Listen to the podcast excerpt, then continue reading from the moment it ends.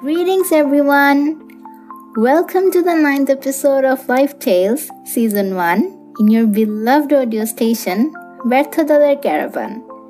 As you have noticed in our previous episodes, in this show, we present a particular story and the lesson it brought in someone's life in each episode.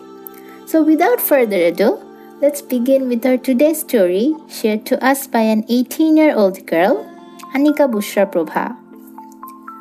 We all have been both positively and negatively encountered by many people at various points of life.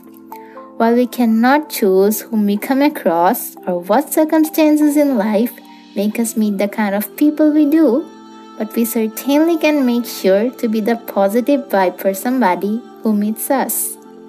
In the end, even after heights of achievements, the kind of ambience we spread will be the only thing for which people will remember us when our existence will only be a story. Hence, be the kind of aura in which you'd want to live in every day. And the lesson Prova wanted to share with us all remains be the kind of aura in which you'd want to live every day.